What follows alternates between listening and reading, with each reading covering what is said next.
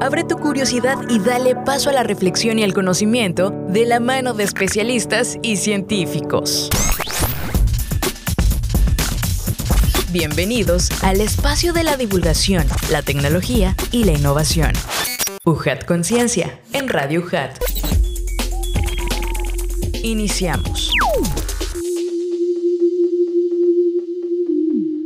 Hola amigos, ¿cómo están? Bienvenidos sean una vez más a este espacio de ciencia que tenemos a través de Radio Hat y las plataformas digitales de ciencia y tecnología UHAT. Sean bienvenidos al mundo de UHAT Conciencia porque tenemos muchísima información para todos ustedes. Como saben, UHAT Conciencia es una producción original de la Universidad Juárez Autónoma de Tabasco que se realiza por parte de la Secretaría de Investigación, Posgrado y Vinculación y la Dirección de Difusión y Divulgación Científica y Tecnológica. Y estamos muy contentos de que sigan con nosotros suscribiéndose, compartiendo el contenido que tenemos en redes sociales, porque así hacemos más grande el conocimiento que se genera en la universidad y en otras latitudes. Y un fuerte abrazo a quienes están viéndonos a través del estreno de YouTube y también en Facebook. Muchísimas gracias y sean parte de esta comunidad. Antes de continuar y presentarles a nuestro invitado de lujo de esta ocasión, amigos, vamos a ver y escuchar la siguiente información, pero ahorita regresamos.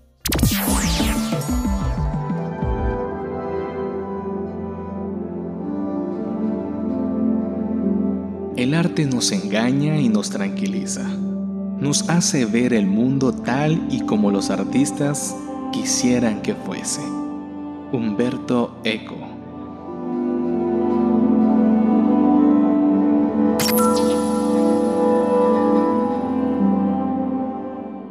Bienvenidos nuevamente amigos, soy Adrián de Dios y ahora sí les presento a nuestro invitado de lujo de esta ocasión, quien es profesor investigador de la División Académica de Ciencias de la Salud. Le damos la bienvenida al doctor Sergio Quiroz Gómez. Doctor, bienvenido, ¿cómo se encuentra? Muchas gracias por la invitación, muy bien, un gusto estar aquí con ustedes. Gracias a usted por aceptar y además porque tenemos un tema muy muy interesante del cual vamos a platicar. Les presento un poco de la trayectoria de nuestro invitado quien es médico cirujano y maestro en salud pública por la Universidad Juárez Autónoma de Tabasco. También es doctor en salud pública y gestión sanitaria por el Instituto de Estudios Superiores de Chiapas. Actualmente es profesor e investigador de tiempo completo de la DAX UJAT. Eh, también es responsable del cuerpo académico Salud Pública de nuestra universidad. Cuenta con reconocimiento a perfil deseable PRODEP por la Universidad, perdón, por la Secretaría de Educación de México de 2021 a 2024. Es miembro del Sistema Estatal de Investigadores de Tabasco desde el 2018, miembro de la Sociedad Mexicana de Salud Pública. Está certificado por el Consejo Nacional de Salud Pública y Academia Nacional de Medicina 2021-2026 y recientemente también ha ingresado al Sistema Nacional de Investigadores como candidato y nos llena de muchísimo gusto. Por cierto, nos sumamos a las felicitaciones que de verdad más investigadores como usted, doctor, también sean partícipes de este gran eh, conglomerado de investigadores a nivel nacional. Ha tomado el diplomado en Vigilancia Epidemiológica y Atención Primaria de la Salud por el Instituto Nacional de Salud Pública Experiencia laboral en el sector público, privado y administrativo en salud. También ha sido ponente en eventos académicos y científicos nacionales e internacionales y cuenta con publicaciones científicas en revistas arbitradas e indexadas nacional e internacionalmente hablando. Nuevamente les recuerdo, nos acompaña el doctor Sergio Quiroz, profesor, profesor investigador de la DAX UJAT y vamos a platicar sobre conocimientos, actitudes y prácticas sobre COVID-19 en Tabasco de su proyecto Análisis del conocimiento, actitudes y prácticas sobre el nuevo coronavirus SARS-CoV-2 en Tabasco. Y de eso, amigos, tenemos una cápsula para todos ustedes que nos abriera el panorama de lo que vamos a platicar a continuación. Conocimientos, actitudes y prácticas sobre COVID-19 en Tabasco. La pandemia del COVID-19 trajo una serie de efectos que orillaron a tomar medidas de seguridad, tales como la cuarentena y el aislamiento social. Si bien protegieron y disminuyeron el riesgo de infección de las personas, también aumentaron el riesgo de presentar trastornos del ánimo, derivados de dichas medidas de precaución y la exposición a información referente a la misma pandemia. Otras de las enfermedades que afectan a una gran proporción de la población mundial son las que se centran en el aspecto mental o psiquiátrico. Como se ha visto durante muchos años, los trastornos de la salud mental, principalmente los trastornos del ánimo, como la ansiedad, la depresión o el estrés, han afectado a una gran parte de la población, generando más de 800.000 suicidios al año. En este sentido, profesores investigadores de la División Académica de Ciencias de la Salud desarrollaron este estudio que trata sobre la identificación de los conocimientos, actitudes y prácticas de las personas del estado de Tabasco, lo que influye en la transmisión y mitigación del COVID-19. Así, se ha determinado que se requieren intervenciones centradas en los contextos sociales y culturales, sociodemográficas y los factores ideológicos que influyen en la desinformación, las intervenciones limitadas y la disonancia cognitiva, por lo que este tipo de investigación contribuye a despertar el interés en ámbitos gubernamentales y organizaciones de salud pública para priorizar acciones y prácticas que permitan abordar con mayor eficacia la presencia de brotes eventuales. Amigos, muchísimas gracias por continuar con nosotros. Estamos en UJAT Conciencia a través de Radio UJAT y las plataformas digitales de ciencia y tecnología UJAT y seguimos platicando con el doctor Sergio Quiroz, quien es profesor investigador de la DAX UJAT, División Académica de Ciencias de la Salud de nuestra universidad sobre conocimientos, actitudes y prácticas sobre COVID-19 en Tabasco. Un tema que hemos eh, pues tenido que aprender a sobrellevar después de esta pandemia, de este confinamiento, ¿no? Precisamente podemos iniciar de esto, doctor, que nos platique el por qué decidieron hacer esta investigación, el origen, y nuevamente bienvenido. Muchísimas gracias, Adrián. Sí, esta iniciativa se da porque eh, el Consejo de Ciencia y Tecnología del Estado de Tabasco lanza una convocatoria precisamente para las lecciones aprendidas acerca de esta pandemia por COVID-19. Eh, postulamos para dicha convocatoria de eh, Prodecti, así se ah, tituló, en el Consejo de Ciencia, y motivados por esta parte de los conocimientos que la población tabasqueña tiene o tenía en ese momento de la pandemia acerca del SARS-CoV-2, las prácticas que realizaban y las actitudes que tenían conforme a esta enfermedad. Entonces un grupo de profesores de nuestra universidad decidimos analizar estas tres eh, dimensiones de la población tabasqueña para identificar factores que pudieran estar disminuyendo o aumentando los contagios. Claro. Eh, nos decía de acciones aprendidas durante la pandemia. ¿Cuáles son esas acciones? Lecciones aprendidas, precisamente por el desconocimiento eh, acerca de los la información que tenía la población tabasqueña, las prácticas que realizaba y las actitudes que tenía, si había algo que pudiera estar, eh, digamos, eh, limitando o no abonando a la contención o la mitigación de los casos, de los nuevos casos por COVID. Es decir, si en la población hay algún factor o factores que nos estén eh, obstaculizando la, la posible mitigación de estos casos. Como eh, factores podemos clasificar cuáles son los que ustedes Pudieran ser internos y externos, ¿no? Internos propios de la persona o de la población. Eh, y esto tiene que ver con su cosmovisión, con su ideología. Y externos pudiéramos estar hablando de las condiciones que lo rodean, desde su propio hogar, su colonia, su municipio, la región donde vive, su estatus socioeconómico, su nivel educativo, incluso la religión pudiera jugar un factor importante. Sí, y ah, nos hablaba de otro, de otro factor, internas y externas, ¿son los mismos? Sí, interno es propio de la persona, es decir... la cuestión mental. ideológica, creencias. Sí, en ese sentido también algo que se notó muchísimo fue el incremento del uso de la información rápida, ¿no? La infodemia también.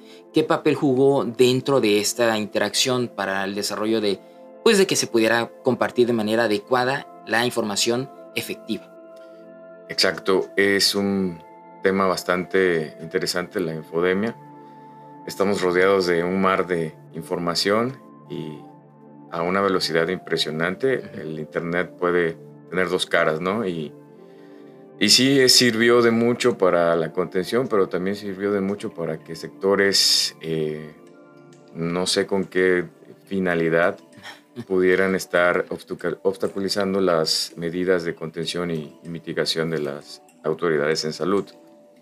En el estudio que realizamos eh, observamos que sí existía la información adecuada en la población, sí contaban con la información acerca del contagio, la prevención, eh, pero también identificamos que un buen sector, alrededor del 40%, consumía esta información en redes sociales. Entonces, sabemos bien que en redes sociales no todo lo que se publica es cierto o tiene una base científica. O se dice, no lo digo yo, lo dice la ciencia, ¿no? Sí. Entonces, como muchas personas consumían o consumen. La información de redes sociales, pues esta parte también jugó un papel determinante en la pandemia en Tabasco. Y este mismo tiempo, doctor, eh, podemos pensar en otras, eh, otras pandemias, tal vez otros problemas de salud como el del Zika, otros anteriores. ¿Cómo se puede hacer esa diferenciación, ese comparativo al ver si realmente adoptamos alguna práctica interesante o seguimos igual? ¿Qué pasó? Precisamente cuando analizamos eh, estudios anteriores eh, muy similares al que hicimos, analizamos la pandemia del SARS, el síndrome respiratorio agudo, que fue en 2003, eh, también el MERS, también Zika. De hecho, el instrumento que utilizamos, la encuesta que aplicamos, tomamos como base una encuesta de la OMS, la Organización Mundial de la Salud, que fue diseñada precisamente en la epidemia por Zika. Entonces, eh, al identificar estos estudios y compararlos con el de nosotros, observamos que es prácticamente lo mismo. Las lecciones siguen siendo las mismas, los comportamientos siguen siendo los mismos y eh, pues sí, desafortunadamente un sector de la población es el que no abona a que todas estas medidas, sí, y en Tabasco estamos hablando de un 40%. ¿no? ¿Qué sector sí puede ser un poco más específico? Este sector precisamente que comparte información poco confiable. O sea, pueden ser de cualquier, este, digamos, corte generacional. El, una de las eh, limitantes que tuvimos con el estudio fue que como estábamos en confinamiento, no ah. podíamos estar visitando casa por casa ni eh, hacer la entrevista personal, ¿no? Teníamos esta jornada nacional de sana distancia, si recuerdas. De Susana. De Susana de distancia. sí, claro. El doctor Gatel que salía todos los días diciendo quédate en casa, ¿no? Entonces... Hashtag. Por eso, este, de hecho es el mensaje que más eh, se quedó en la población, el quédate en casa. Eh, por esa situación de confinamiento se hizo a través de de mensajería instantánea, a través de redes sociales, a través de compartir el vínculo con otras personas. Entonces, eso quizás fue una limitante porque población mayor de 40, 50 no tiene el mismo acceso que los jóvenes, ¿no? Entonces, nuestra población fue mayormente jóvenes. ¿Tuvieron, eh, digamos, muestra de alguna zona un poco más alejada a la ciudad? Sí, sí, el, la muestra se calculó estadísticamente para todo el estado. tomamos en consideración la población reportada por INEGI y sacamos una muestra con el 99% de confianza y tuvimos 1848, si no me equivoco, que fue el número de la muestra, y esto lo repartimos en estratos por municipio, dependiendo también de la población de cada municipio, repartimos esa, esa muestra. Entonces, lo que obtuvimos fue una muestra representativa de todo el estado. Interesante. En este mismo sentido, doctor, ¿cómo fue la colecta de esos datos, eh, los resultados también que obtuvieron ya un poco más eh, ampliamente que nos pueda platicar en ese sentido? Porque tuvimos un acercamiento hace un momento, pero platíquenos un poquito más. Sobre los resultados de este estudio. Los resultados, bueno, eh, te decía que generalmente fue mayormente la población joven por el acceso, ¿no? Quizás a las redes sociales o a algún teléfono inteligente.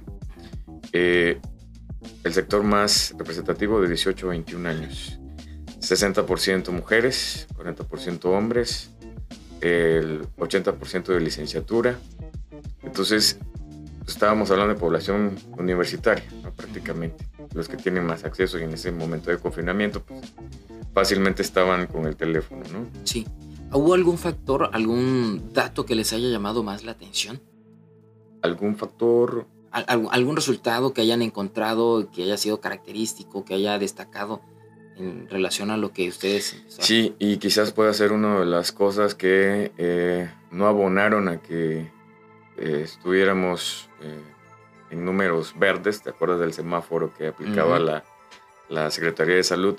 Mucho tiempo Tabasco estuvo en rojo, muchas semanas, incluso precedido solamente por la Ciudad de México, estuvimos en segundo lugar nacional varias semanas. Y uno de estos datos o factores que me preguntas que pudiera ser interesante eh, casi 40% de la población considera que o consideraba que las medidas de prevención eran tema de la Secretaría de Salud o de las autoridades de salud. Sí tenían la información, sí sabían que era la enfermedad, pero la responsabilidad o la conciencia personal no, no, era muy buena. ¿no? En un inicio nos contaba que los factores internos y externos son los que influyen alguno muy particular que usted considere del por qué, eh, si teníamos esta información, por qué nos negábamos tal vez a acatar esas medidas de una forma más, eh, digamos, eh, pues más consciente. Sí. En la parte interna, la creencia, la ideología, cerca de un 30% de los entrevistados, no sé si decirlo como exceso de confianza o creían que el riesgo era mediano, ¿no? Medimos el riesgo en bajo, medio o alto. Entonces ese 30% consideraba que el riesgo de contagiarse por COVID, estamos hablando de 2021, era mediano. Entonces eso pudiera quizás traducirse en un exceso de confianza y poder eh, relajar medidas y eso abonaba a contagios. Qué interesante y ver también la parte de la pospandemia, que todavía estamos en ese sentido, pero de esto nos va a platicar en un momento, doctor, porque hay cosas que todavía nos faltan por comprender y ver hacia dónde es ese panorama del futuro de después de la pandemia, ¿no? Continuamos, amigos, en Ujad Conciencia. Chispas científicas. Amigos, muchísimas gracias por continuar con nosotros y seguimos conociendo más sobre la oferta educativa de manera de posgrados en nuestra Universidad Juárez Autónoma de Tabasco. Y ahora toca el turno de conocer a lo que, lo que nos ofrece la División Académica de Ciencias de la Salud. Y en esta ocasión nos acompaña el doctor Javier Moreno Enríquez, quien es coordinador de investigación y posgrado. Doctor, qué gusto tenerlo aquí. ¿Cómo se encuentra? Muchas gracias, muy buenos días. Este, un saludo muy especial a todo el auditorio que nos escucha en este día. Pues platíquenos, hay una oferta muy interesante que eh, vamos a conocer a lo largo de algunos videos, algunos audios y pues adelante, platíquenos. Con gusto, bueno, pues pertenezco a la División Académica de Ciencias de la Salud, es una de las divisiones con mayor número de programas de posgrado, por mencionarte que cuenta con 26 posgrados, de los cuales son dos doctorados, cinco maestrías en las diferentes disciplinas, tres especialidades en el área de enfermería y tres especialidades en el área médica. De todos estos 26 programas, Siete están reconocidos eh, por su ingreso al Sistema Nacional de Posgrados y todas las especialidades médicas con reconocimiento eh, en, el, Examen Nacional de Residencias Médicas. Hoy eh, pues me complace compartirles información referente a cuatro programas en particular que nos acompañan hoy y es el doctorado en salud pública, la maestría en salud pública, la maestría en gerontología social y la maestría en intervención psicosocial, estos dos últimos reconocidos por su calidad en el Sistema Nacional de Doctor, estos temas son importantísimos en la sociedad, son temas de los que a veces no platicamos, ¿no? Eso es algo también que hay que remarcar. Eh, ¿Cuál es ese campo de acción que van a tener los que ingresen? Por supuesto, eh, todos nuestros programas pues, están caminados hacia el área de la salud. Sin embargo, hay ciertos programas como maestrías que permitan la integración de diferentes disciplinas para formar recurso humano de calidad. Eh, por mencionar que en el área de gerontología social eh, se realiza una labor eh, titánica y un compromiso social de todos nuestros programas. ¿no? Esto con la finalidad de que la universidad contribuye en el bienestar eh, social de, nuestra, de nuestro estado, la región y por supuesto en el país. De diferentes etapas ¿no? de nuestra vida, ¿no? en este caso. Claro, pues uno de los compromisos de la división es formar recurso humano y ahí es hacer la invitación a toda la comunidad universitaria y al público en general que deseen formarse con uno de nuestros programas de posgrado, que revisen las convocatorias que se ofertan a través de la página oficial de la UJAT. Estas convocatorias eh, se realizan para algunos programas de manera anual y para algunos de manera generacional, cada uno con ciertas particularidades que lo definen y lo identifican y que estoy seguro será de gran interés para la población. ¿Quiénes son los posibles candidatos a ser partícipes de estos posgrados? Cualquier profesionista con una licenciatura, eh, pues los invito a revisar el perfil de ingreso de cada uno de los programas y sobre todo que vaya alineado al perfil del profesionista. ¿no? Eh, uno de los compromisos que demuestran estos programas es una labor social. Hoy en día sabemos que el área de la salud es fundamental para contrarrestar o disminuir estas problemáticas que estamos viviendo en el día a día, la pandemia, el impacto social, la inseguridad, eh, la atención del adulto mayor, etc. Y aquí podemos encontrar una oferta académica bastante amplia que favorece y contribuye tanto a la formación personal y profesional como en mejorar la calidad de vida de la población. Excelente, eso es algo muy importante. Entonces recuérdenos dónde podemos recibir más información y también sería bueno considerar la duración de estos posgrados. Sí, los programas eh, varían. Para maestrías es de dos años. Para este, especialidades médicas es de tres a cuatro años, dependiendo del plan de estudios.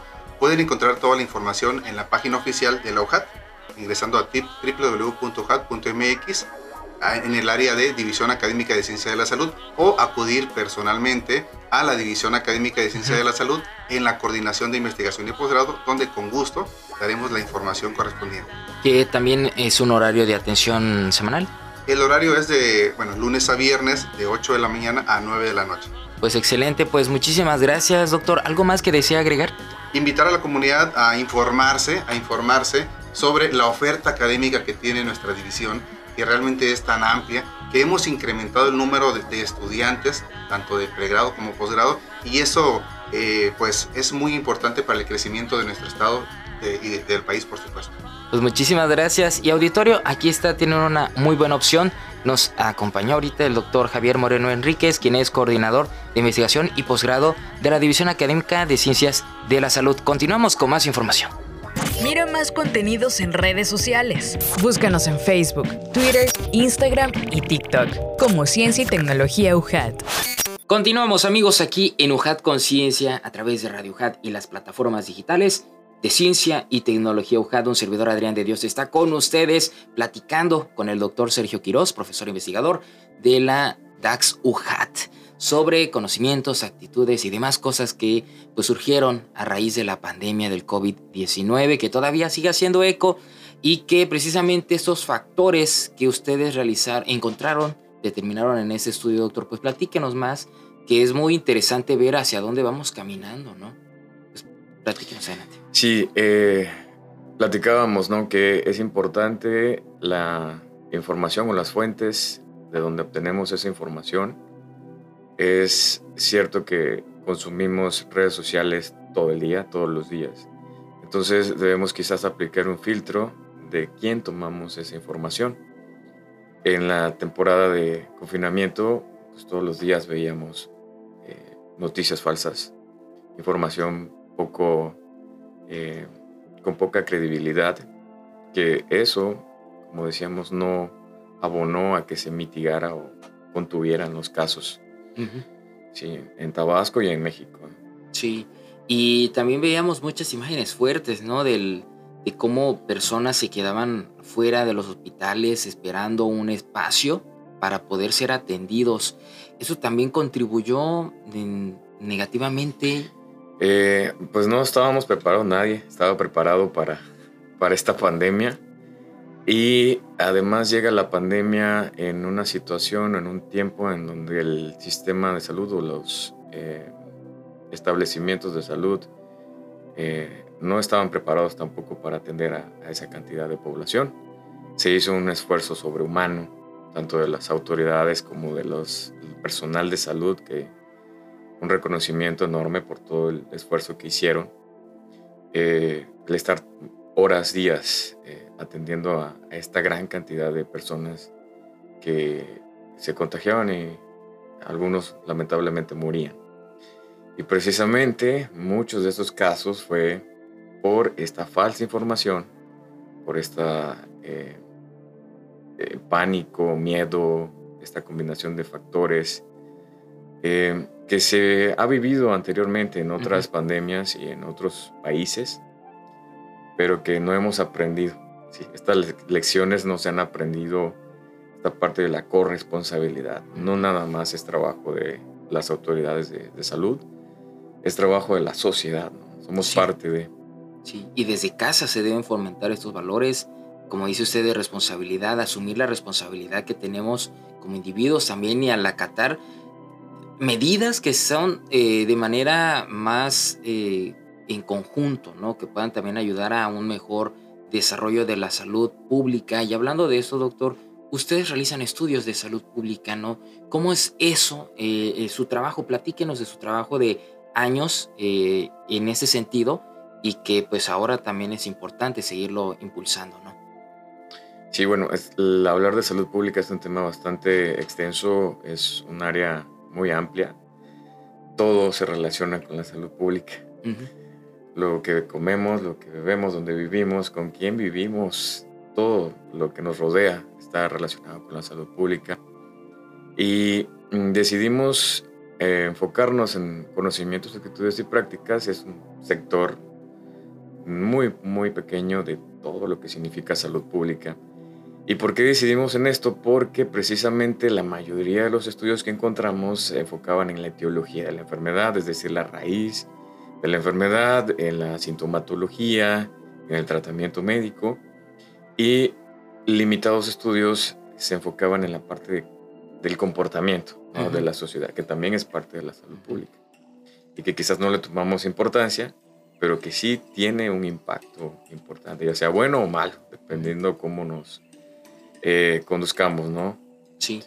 En Tabasco también es la salud mental un tema muy interesante. Hemos venido evolucionando y arrastrando algunos problemas serios, ¿no? ¿Hay algún contraste en ese estudio a través de la pandemia? Que, ¿Cómo quedó Tabasco ante esto en salud pública, salud mental? Salud mental también es parte de salud pública. Eh, y sí, definitivamente a, raíz de COVID-19 los eh, casos de depresión, ansiedad, estrés, ideación suicida han incrementado. Eh, este problema ya lo teníamos, ¿no? es nuevo, pero la pandemia vino a impactar, a incrementar estos casos. Eh, es también parte importante de la sociedad, el comportamiento que tenemos, los valores que inculcamos que también se relacionan con salud pública, no nada más es signos y síntomas, no nada más es tratamiento o diagnóstico, sino debemos de, poner también la óptica todo lo que nos rodea, lo que consumimos, con quién nos relacionamos. ¿sí? Y la parte ideológica juega, un papel importante en la salud mental. ¿sí? El confinamiento también abonó a que estar encerrados, que no estábamos acostumbrados muchos a convivir quizás mucho tiempo dentro de casa, vino a, incentivar estos casos incluso de violencia dentro de la familia, ¿no? Sí. Doctor, habla de salud. Ahorita le iba que platicáramos ah, sobre salud mental. ¿Con qué otras áreas platicaron? Platíquenos también quiénes participaron en ese estudio y la fuente de financiamiento. Bien, el, equipo que estuvo participando en el proyecto fue multidisciplinario. Participamos médicos, eh, personal de enfermería, de psicología eh, y también recibimos apoyo por parte de la Secretaría de Salud en específicamente la difusión del instrumento, las encuestas, porque necesitábamos una muestra de todo el estado. Entonces nos apoyamos con ellos con personal incluso de trabajo social, con personal administrativo, la Secretaría de Salud. Entonces, gracias a toda esta red, pues pudimos obtener esta muestra. El análisis de la información, pues ya nos encargamos el, el grupo de profesores eh, el núcleo, ¿no? Y también tuvimos eh, becados a dos estudiantes de licenciatura, que fue parte también del proyecto, generar recurso humano eh, en este proyecto. No, no solo la parte de la divulgación, sino también generar nuevo recurso humano. Entonces se titularon por tesis y mención honorífica los, los muchachos. Eh, doctor, pues estamos llegando ya también al final. Nos faltaría la parte de la fuente de financiamiento, las fechas del, del desarrollo del proyecto. Sí, eh, como comentaba al inicio, fue gracias al Consejo de Ciencia y Tecnología del Estado de Tabasco que recibimos el financiamiento por la convocatoria de Prodecti. Eh, fueron los que otorgaron el financiamiento. Les agradecemos esta oportunidad y se desarrolló. Eh, la propuesta fue sometida en 2020, diciembre de 2020, y se realizó de marzo 2021 a febrero ¿sí? 2022. 2022, ah, ok. Ok, doctor. Pues ahora sí le digo, ya estamos llegando al final del programa. ¿Y eh, usted qué mensaje nos puede compartir para que hagamos más conciencia de manera interna de ideología, que podamos mejorar también nuestras prácticas y nuestra convivencia para eh, socializar esta información en relación a, los cuidados que debemos tener de manera de salud en general? Bueno, eh, a manera de conclusión, eh, sabemos perfectamente a estas alturas qué es COVID-19, su cuadro clínico, signos y síntomas, que pudiera predisponernos a complicaciones, obesidad, hipertensión, diabetes, ¿no? Esta información ya la tenemos, no hay eh, duda de eso. Sin embargo, la parte de actitudes y prácticas es donde debemos de tener un poquito más de corresponsabilidad esta corresponsabilidad en no depositar en las autoridades de salud todo el, impacto que pudiera causar esta u otra pandemia, que muy seguramente en 5 o 10 años vamos a tener otra. Sí, por los comportamientos que tenemos precisamente. Sí, sí, sí. El daño que estamos haciendo al medio ambiente, el consumismo, la contaminación, el estilo de vida que llevamos. Entonces, todo esto abona a que necesitamos hacer conciencia. Buscar conciencia, decía el programa. Aprovechando. sí, esta corresponsabilidad, este eh, autoanálisis, porque somos parte de una sociedad, somos parte de un sistema. Somos un pequeño engranaje que si no eh, abona o ayuda a que esta máquina eh, marche bien, entonces obstaculizamos todas las, posibles avances que pudiéramos tener en salud y volvemos a, repetir la historia, ¿no? Ojalá que no sea así, que tomemos conciencia como ciudadanos de que no todo es responsabilidad del gobierno o de las autoridades en salud. Nosotros somos parte del cambio, ¿no? Así es. Y de este mismo cambio dependerá mucho lo que venga, no solamente en la cuestión de salud, sino hasta las cosas que hagamos diariamente, ¿no, doctor? Eh, hablando de eso del futuro, ¿qué viene para usted ahora que ya también es, está caminando sobre el Sistema Nacional de Investigadores? Pues sí, eh, ya estamos dentro del sistema y generar más, más investigación, eh, colaborar con los profesores, colegas de la universidad para seguir con este tipo de proyectos. En el caso de este proyecto, establecer mesas con Secretaría de Salud para proponer una segunda etapa, ¿no? De todo lo que encontramos, qué intervenciones podemos hacer en la sociedad para poder avanzar en ese sentido. Sí. sí. Pues muchísimas gracias, doctor. ¿Algo más que desea agregar? Nada más, muchísimas gracias por la invitación. Pues muchísimas gracias a usted y a todos auditorio, muchísimas gracias por acompañarnos porque con ustedes hacemos más grande esta comunidad, hay que hacer conciencia, recapitulemos conciencia eh, colectiva, individual, con nuestra familia, para caminar hacia un mejor futuro y también mejorar nuestro presente, que es lo, es lo más importante. Y además, pues agradecerle a nuestro invitado doctor, les recuerdo el nombre, el doctor Sergio Quiroz Gómez, profesor investigador de la División Académica de Ciencias de la Salud y estuvimos platicando sobre conocimientos, actitudes y prácticas sobre COVID-19 en Tabasco de su proyecto Análisis del conocimiento, actitudes y prácticas sobre el nuevo coronavirus SARS-CoV-2 en Tabasco. En esta ocasión agradecemos a la División Académica de Ciencias de la Salud y la Dirección de Comunicación y Relaciones Públicas por brindarnos su apoyo en la realización y transmisión de este programa. También agradecemos a los chicos que están aquí con nosotros, a Julio, a Mauricio, a Carla, Joana también que nos están colaborando. Muchísimas gracias porque con ustedes hacemos este programa y también pues así como forman recursos humanos en la investigación, nosotros también estamos contribuyendo a la formación de recursos humanos, pero en el área de comunicación, que ellos son los que van a estar comandando estos proyectos más adelante. Así que Muchísimas gracias a todos, auditorio. Me despido, soy Adrián de Dios y recuerden, legado hoja de estudio en la duda, acción en la fe. Esto fue una producción de la Secretaría de Investigación, Posgrado y Vinculación, con la Dirección de Comunicación y Relaciones Públicas y Radio UJAT de la Universidad Juárez Autónoma de Tabasco. Los esperamos en la siguiente emisión de UJAT Conciencia.